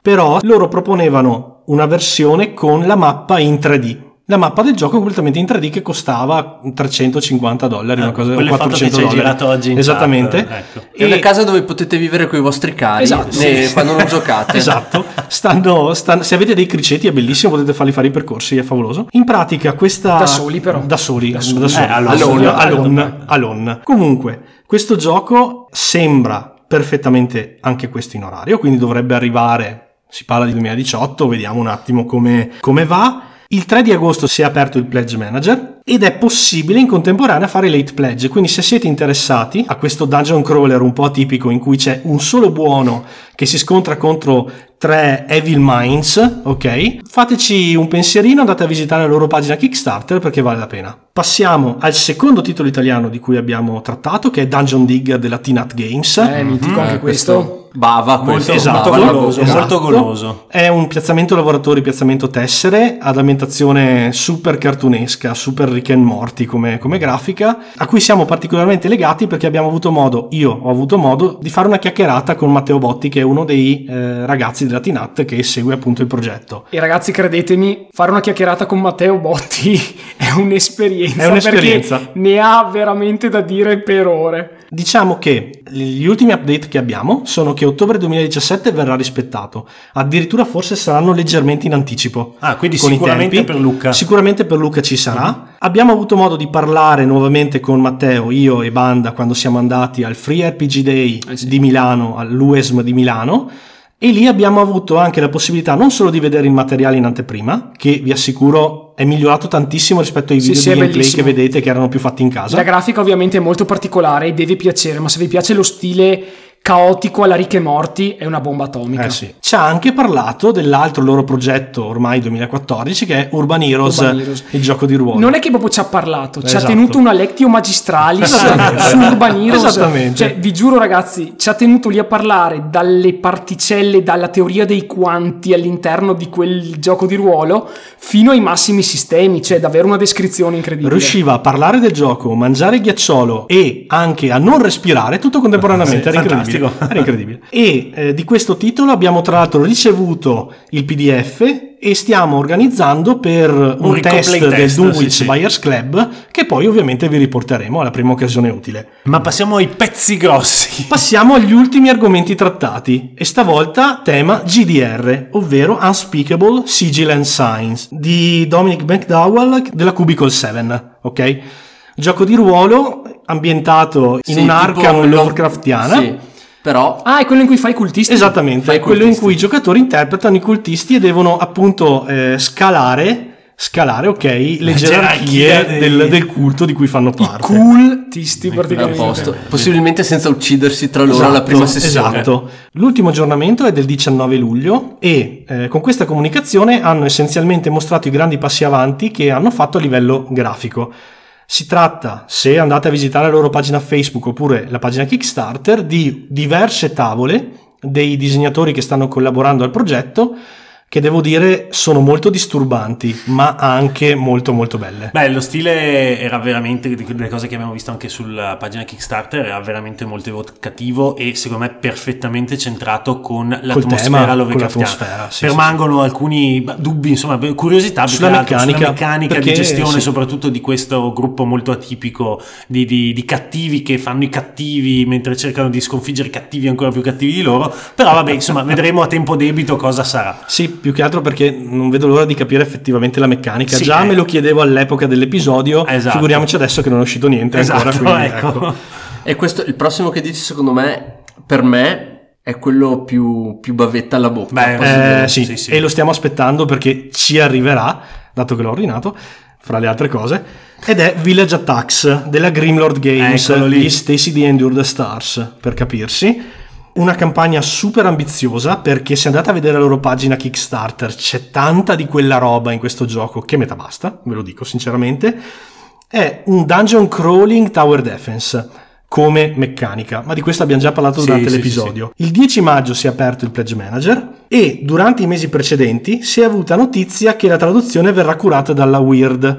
Abbiamo potuto parlare infatti con Massimo Cranchi, che è il lead editor e fondatore della Weird Edizioni, proprio alla Free RPG Day di Milano, sempre io e Banda, e ci ha appunto parlato, ma questa ovviamente eh, dovrà poi essere Confermata, confermata dai dai fatti, ci ha eh, detto che porteranno una demo giocabile a Lucca di quest'anno e quindi ovviamente a cui noi siamo già stati invitati, immagino. s- sì per forza Ah, per ecco. forza per forza dovrò ricordarglielo poco Comunque, prima Sì, sì, sarà un, bisogna fare un Per po' di me bavette alla bocca Sì, perché- eh, secondo me è un titolo veramente innovativo e che potrebbe essere veramente game changing dal punto Sì, di vista del anche secondo me. Comunque del sfogliate crawling. nell'archivio dei nostri episodi perché Ale ne ha fatto un'ottima Sì, sì, sì, recensione. la recensione è molto approfondita. è un American tanti dadi tante carte Ma per carità piacciono, non però alla problema. Fine fanno parte Ma noi sostanzialmente, se ricordo bene, è il primo tower defense che funziona. sembrerebbe di sì però sì. finché, Eh, non lo, finché non lo proviamo no Castle, ragazzi Castle Panic è- No, è un giochino in anche- confronto a questo, però fun- funziona. anche, anche Xenoshid di cui Sì. abbiamo già Ah, già, sì, parlato sì, quello meriterebbe un sì. appunto insomma però diciamo che sono super curioso. Il late pledge al momento e dovrebbe rimanere tale fino a fine agosto è ancora aperto incredibilmente ancora aperto. Un'ultima cosa l'ultimo aggiornamento è del 2 agosto e si possono finalmente vedere i materiali non solo le miniature che qualcosa c'è già ma hanno fatto vedere proprio che hanno finito di produrre i dadi. E quindi se volete vedere una marea di dadi andatevi a fare un salto sulla loro pagina perché merita Ma qui- quindi Ale, quando è che potremo metterci le mani sopra? allora, eh, si, parla, Luca. si parla aprile 2018. Ah, beh. Purtroppo Beh, sì. Ragazzi, ormai le tempistiche roba. sono una roba incredibile. Incredibile, sì, sì, sì, assolutamente. Infine, Ma l'ultimo cer- gioco. scusa, da un certo punto di vista meglio così perché con la quantità di roba che acquistiamo Sì, no, non dentro, ci stiamo, cioè, non ci stiamo ci dietro. riusciremo a Sì, stare sì, dietro non stiamo probabilmente dietro. Però devo dire che mi sarebbe piaciuto averlo verso Natale perché secondo me era il classico titolo da Eh, Santo però Stefano. arriverà Deep Madness È vero, Natale, quindi, quello è insomma, vero. eh. È vero. Sì, perché poi ci sono un sacco di altri titoli, magari poi vi accendo Sì, beh, qualcosa. non, non è proprio la stessa cosa, c'è un po' di differenza Eh, tra sì. Deep Madness e Village Attack. Eh, teoria. vabbè, certo, sì. grazie, però insomma eh, va bene Eh, fare gli avidi. Di This War of Mine, di cui abbiamo parlato scorsa puntata, è inutile dire qualcosa perché purtroppo non ci sono aggiornamenti Sostanziosi, brevi, sì. sostanziosi. Posso dire che mi sono iscritto da poco al gruppo Board Game Revolution su Facebook e molte persone hanno postato foto di partite che hanno fatto a This War of Mine dicendo che sono, hanno fatto tipo i primi due o tre scenari hanno detto che sono stu- che Beh, guarda, cioè, se, A se livello narrativo mantiene, esatto, se mantiene le promesse che mantiene il gioco, cioè il videogioco da cui è tratto, Ogni, secondo ogni scenario bomba. un tedesco muore perché ricordiamo Esatto. è completamente random questo gioco. dado, sì. Beh, secondo me sarà in un certo senso il successore di Tales of Arabian Night. Altro titolone dell'85 che- di cui spero faremo una puntata al più presto, dato che eh, ce l'abbiamo in Dobbiamo. italiano.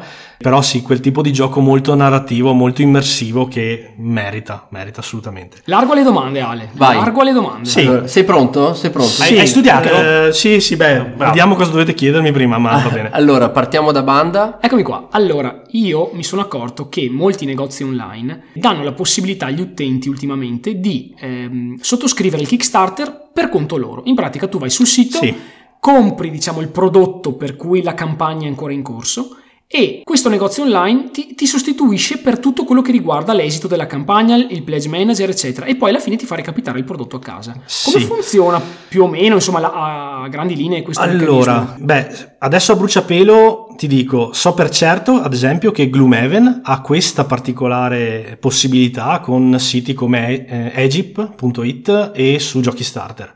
Eh, c'è la possibilità di preordinarlo da loro e una volta che il gioco sarà rilasciato verrà spedito a chi ha fatto effettivamente l'ordine. In automatico. E- ed è collegato Certo. direttamente alla loro pagina eh, Kickstarter, quindi tutti i preordini che hanno ricevuto durante la campagna erano effettivamente come aveste fatto un pledge sul, sul portale. Ci sono sicuramente altri store che lo fanno, adesso sinceramente così non, non ti so dire perché potrei sbagliare, però ecco, c'è sì questa possibilità.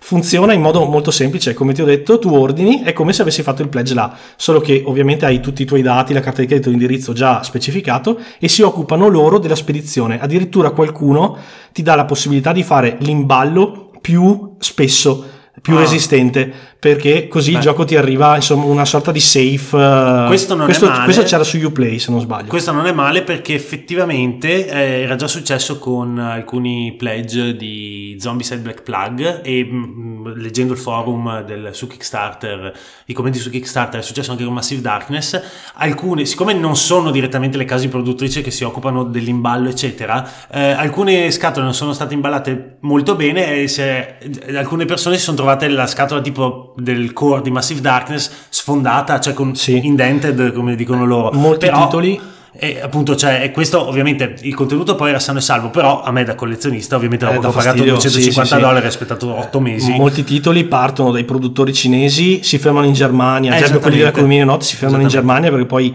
eh, le tessere, la componentistica viene fatta là, addirittura transitano poi per l'Inghilterra dove viene assemblato il pacco completo e da lì poi viene diramato dappertutto. esattamente. Eh, Quindi ovviamente tanti passaggi di tanti mano passaggi di mano, di- poi certo. ognuno ha le proprie, le proprie linee, però di base sì, funziona in questo modo. Bene.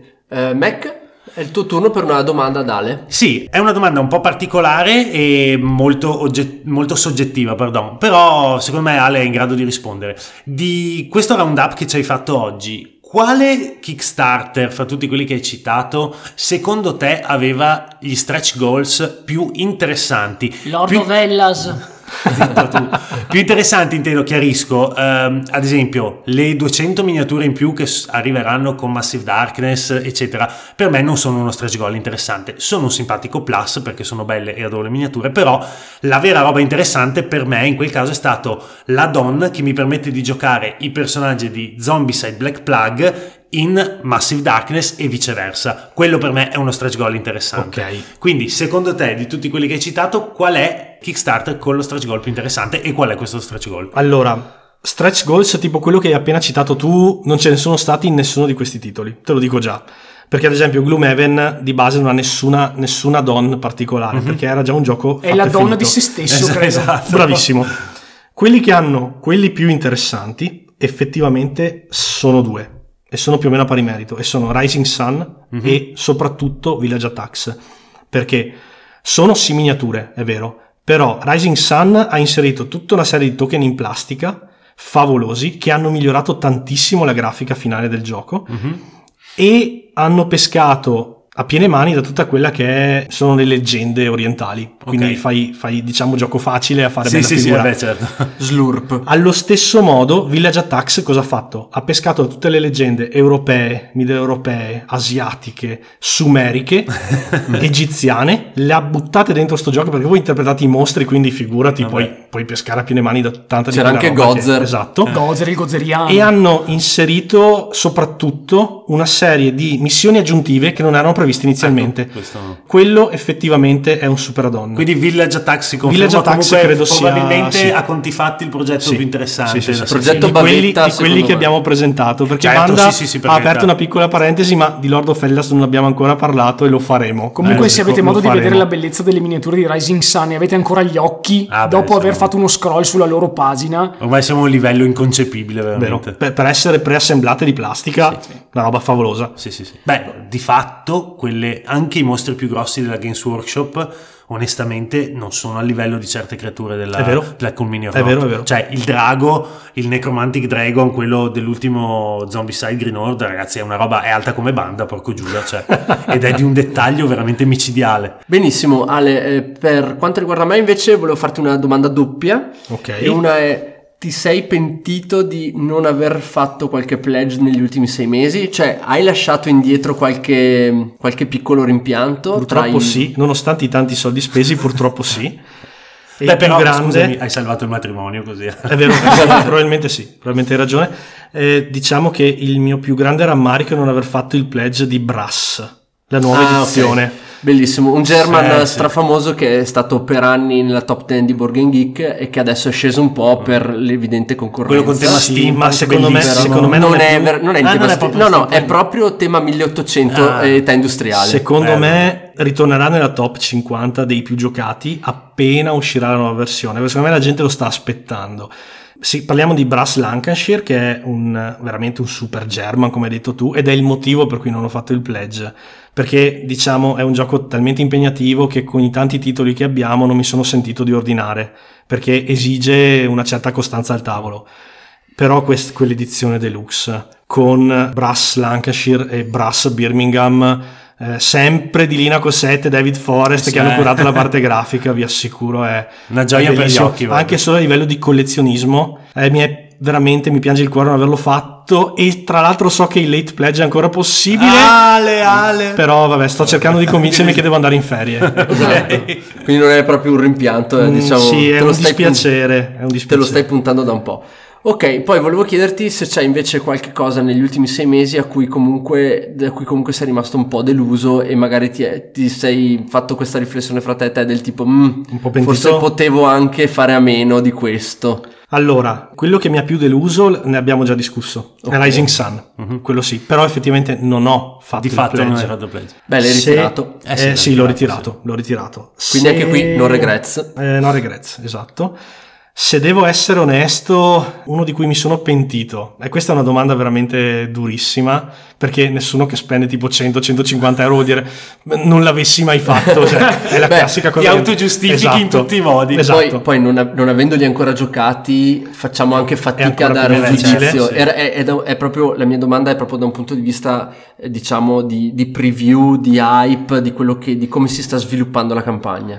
Ok, Eh, secondo me il titolo che non sono convinto di aver fatto effettivamente bene a prendere è Deep Madness. Mhm. Nonostante lo stia aspettando con ansia, ma ho paura che Massive Darkness li mangi proprio in testa. Ok. Cioè, Ok. secondo me è un super titolo. È super ambientato, non ne abbiamo parlato in trasmissione, però essenzialmente voi siete una squadra di ricercatori, di agenti, che viene mandata in una base sottomarina in cui è successo il pandemonio, per capirsi, Dead Space Eh, però non- se ambientato non ci mandavano, esattamente. Dead Space però ambientato a livello sottomarino. E voi avete questa base che si sta lentamente riempiendo d'acqua, voi dovete raggiungere il vostro obiettivo e andarvene nel minor tempo possibile ed escono queste creature mutanti che vi aggrediscono da ogni dove e voi dovete saldare le porte, nascondervi, ucciderle. Sembra strafigo, però purtroppo esce a 2-3 mesi di distanza da Massive Darkness e ho paura che, Che vinca il migliore. quindi- giocheremo a uno e l'altro gli rimarrà a prendere la polvere. Beh, posso dire Ale, però diciamo che de- come me ne hai parlato anche extra trasmissione, di Madness comunque ha tutta una componente survival che Sì. molto spiccata che Massive Sì. Darkness non ha assolutamente. Esatto, cioè Massive so. Darkness è molto diverso da Zombicide, molto diverso. Cioè lì siamo in presenza proprio di eh, un mm, dungeon crawler con tutti i crismi, mentre piuttosto magari sarà facile che ma si, scontri di Madness si scontri con la nuova eh, season di Green Horde, no? di Zombicide Green Horde.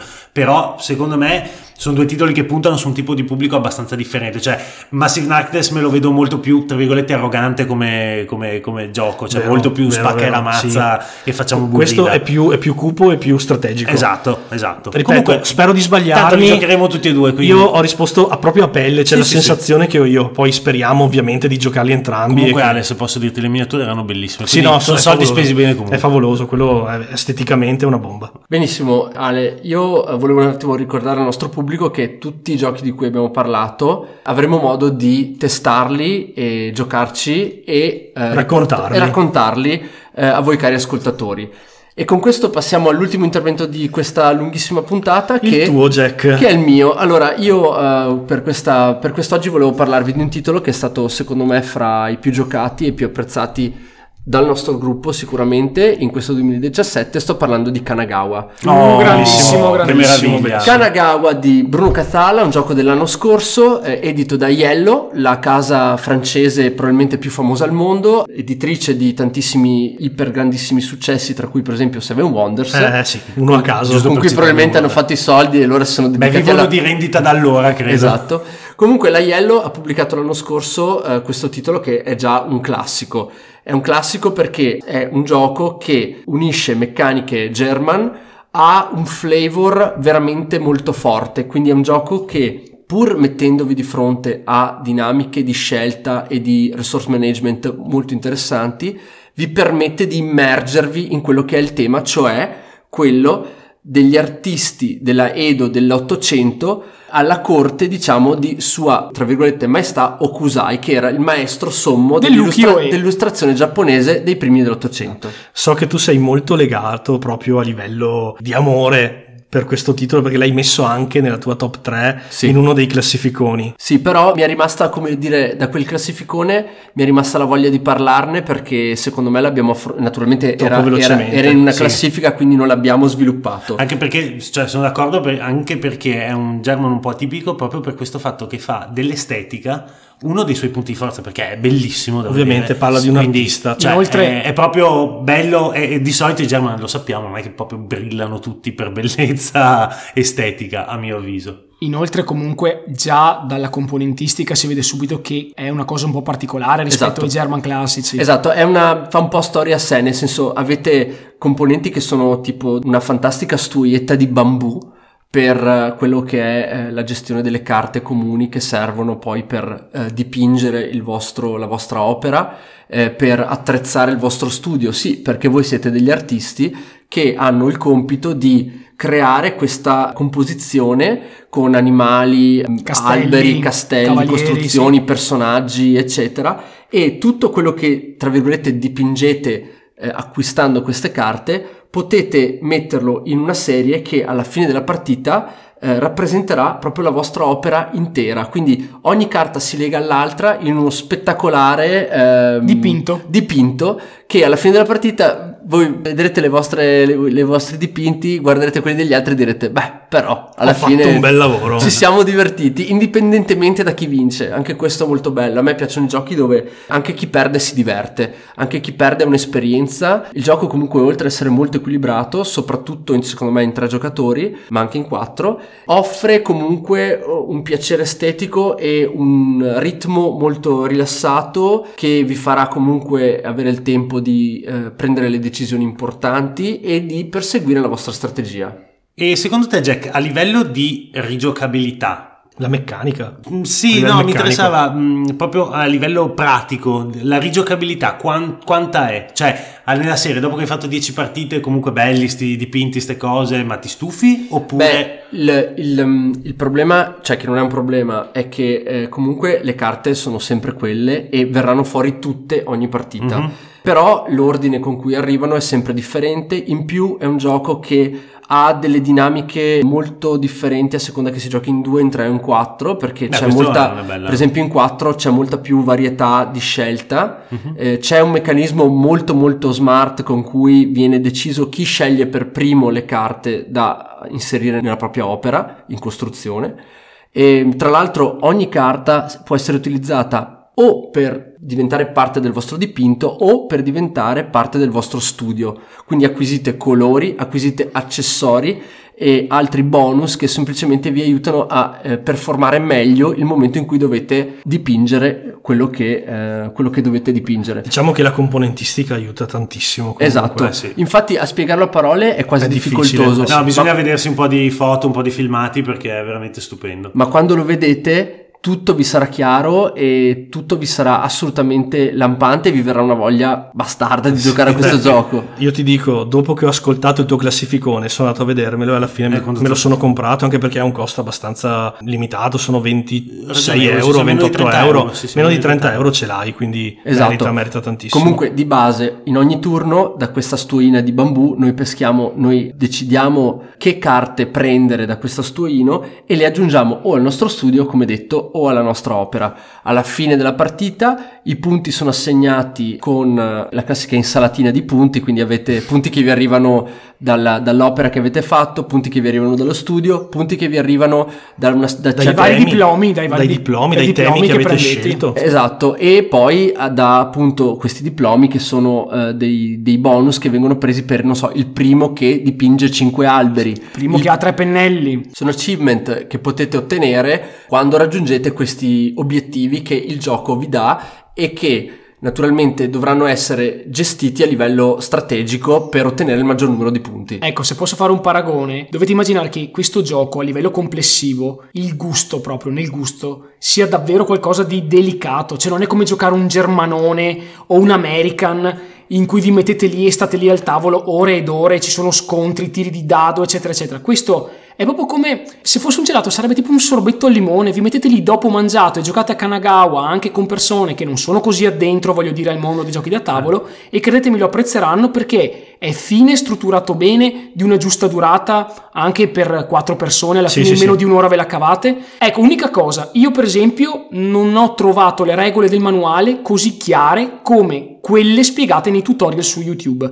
Io ho guardato un tutorial e ho capito tutto, mentre le regole scritte sul manuale personalmente le ho Sono trovate dispersive. estremamente dispersive. Sicuramente uno dei suoi pregi, al di là di questo piccolo difetto magari di poca chiarezza delle regole, è comunque quello di essere un titolo che ha la portata veramente di tutti. Sì, perché super introduttivo. Super introduttivo va bene anche per chi non ha veramente mai preso in mano una carta, un, un gioco in scatola, perché è, è talmente bello, come diceva Banda, è talmente coinvolgente anche proprio da un punto di vista di, di flavor, di, di gusto, che farà breccia praticamente in qualunque cuore che non sia di pietra. Ecco. Ecco, a proposito di cuore di pietra, se dobbiamo comunque analizzare dal punto di vista meccanico, il gioco praticamente non offre nessun tipo di difetto apparente.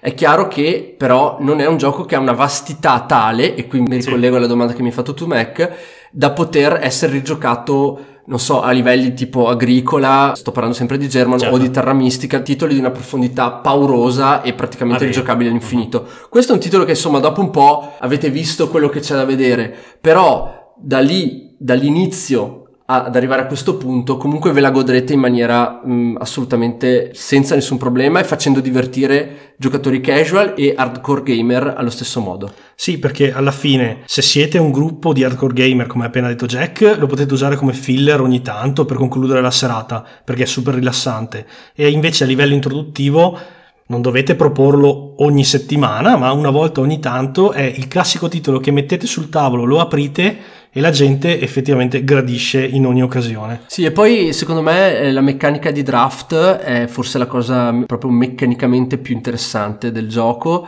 perché tu comunque hai sempre, c'è un vantaggio-svantaggio mol- gestito molto bene, in cui il primo a draftare ha certi vantaggi, però è sempre un rischio. C'è una componente di scommessa Diciamo che, gli dà chi- un bel Chi flavor. primo drafta ha la qualità, perché poi non può più prendere carte, mentre chi per ultimo drafta ha alla fine la quantità. Poi c'è anche lì il discorso che ci sono carte coperte, Certo, carte esatto. scoperte, quindi le informazioni che il giocatore ha a disposizione prima di prendere le carte hanno la giusta misura tra quello che tu sai e quello che tu non sai. A me piace molto questa, questa componente di scommessa perché secondo me è fondamentale anche quando si fanno dei Sì, German. quella parte push your luck Esatto, che di base è già una cosa che aumenta tantissimo la longevità Sì, sì. rispetto a semplicemente il conto delle pedine che ci sono in campo su, se sono risorse o cose del genere. Ecco, per farvi un raffronto, è un po' come quando in agricola aspettate un turno in più per fare una mossa sperando che gli altri non vi rubino il posto. Esatto. È lo stesso tipo di feeling che secondo me è quel pepino che ci vuole nel, nel German. Io vi dico, l'unica critica che posso muovere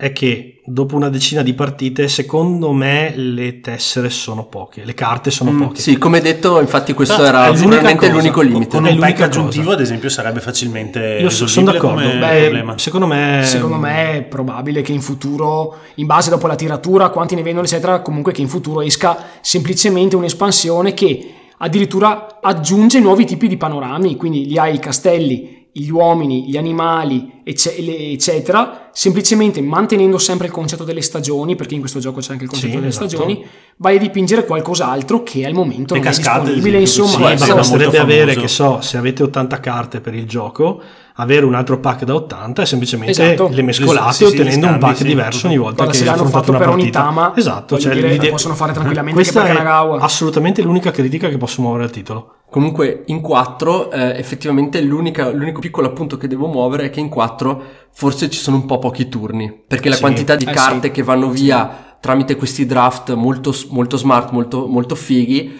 eh, però è molto maggiore, quindi i turni sono meno. Sono, se non erro, In- potenzialmente 12 al turno. quindi- Esatto, in 2 forse c'è un po' troppa libertà strategica, in 3 è il giusto spot secondo me che vi permette di equilibrare quantità di turni e scelte strategiche. Bene ragazzi, eh, se ci sono domande, No, no. No, le curiosità sono state Direi che per oggi abbiamo. Benissimo, parlato io vi consiglio- abbastanza. Esatto. Esatto, io vi consiglio Kanagawa, ragazzi il gioco non è disponibile in italiano, io l'ho trovato a Modena Play tramite un rivenditore indipendente, quindi potete comunque ordinarlo tranquillamente negli store online o tramite Amazon. Lo trovate, è assolutamente indipendente dalla lingua, compratelo pure nella- nell'edizione che trovate e vi scaricate il solito PDF di regole, se masticate un po' l'inglese ve lo studiate in inglese. Oppure Se- hardcore in giapponese. oppure in No, giapponese, no, che però il gioco è francese, Esatto. quindi ok. Eh, vabbè. Detto questo ragazzi, eh, se avete naturalmente qualsiasi perplessità, dubbio riguardo alle numerosissime informazioni che abbiamo dato oggi, non dimenticate di eh, scriverci su Facebook come già stanno facendo in tanti, oppure di eh, commentare questo episodio sul sito doowitchbuyersclub.it oppure condivi- ricondividere e mandarci comunque quello che volete attraverso soprattutto la nostra pagina social di Facebook oppure il nostro sito. Detto questo, questo era ragazzi l'ultimo episodio prima della micropausa estiva, salteremo una settimana, però giovedì 17 agosto sul nostro Facebook e sul sito posteremo una video review, una specie di mini film, un corto se vogliamo, in cui racconteremo i nostri primi quattro mesi insieme. È una tappa molto interessante, Ovviamente a tema ludico, a totalmente tema ludico. stra ultra ludico. Abbiamo preparato questo piccolo montaggio, secondo noi è molto interessante, dura tre minuti, quindi andate via sereni, non dovete impegnarvi il pomeriggio. E mettete un bel like, ricondividetelo se vi va, noi ci abbiamo messo un po' del nostro e vi fa capire un po' chi siamo. Detto questo ragazzi, tra due settimane, cioè il 24 di agosto, Credo proprio di sì. avremo il nostro nuovo classificone, cioè Oh, giochi uno contro uno della durata massima di 45-50 max max max 55 minuti. Avremo il nostro nuovo Classificone! Quindi non solo giochi comunque progettati per essere giocati solamente uno contro uno, ma giochi che noi apprezziamo in maniera particolare per essere giocati uno contro uno e con una durata inferiore, a- sicuramente inferiore all'ora. Quindi per favore i fan del- della guerra dell'anello non vengano a... Un bel Mage Knight, non si può. esatto. infatti. I fan di ehm, come si chiama? Per pochi acri di neve che io tra l'altro ho. Ragazzi, cioè Che è rotto. 8 ore di partita. Esatto, quindi giochi semplici, veloci, però giocati Twilight uno contro Struggle? uno. Non vale, troppo lungo, troppo, troppo. Uno contro uno, Max è un folle. Va bene, detto questo ragazzi ci risentiamo per il classificone, grazie a tutti per essere stati con noi, un saluto da Jack, Dale. Da banda. E da Mac. grazie a tutti ragazzi, buone vacanze! Buone vacanze. Ciao, Ciao, grazie a tutti. Ciao, ciao. ciao. ciao.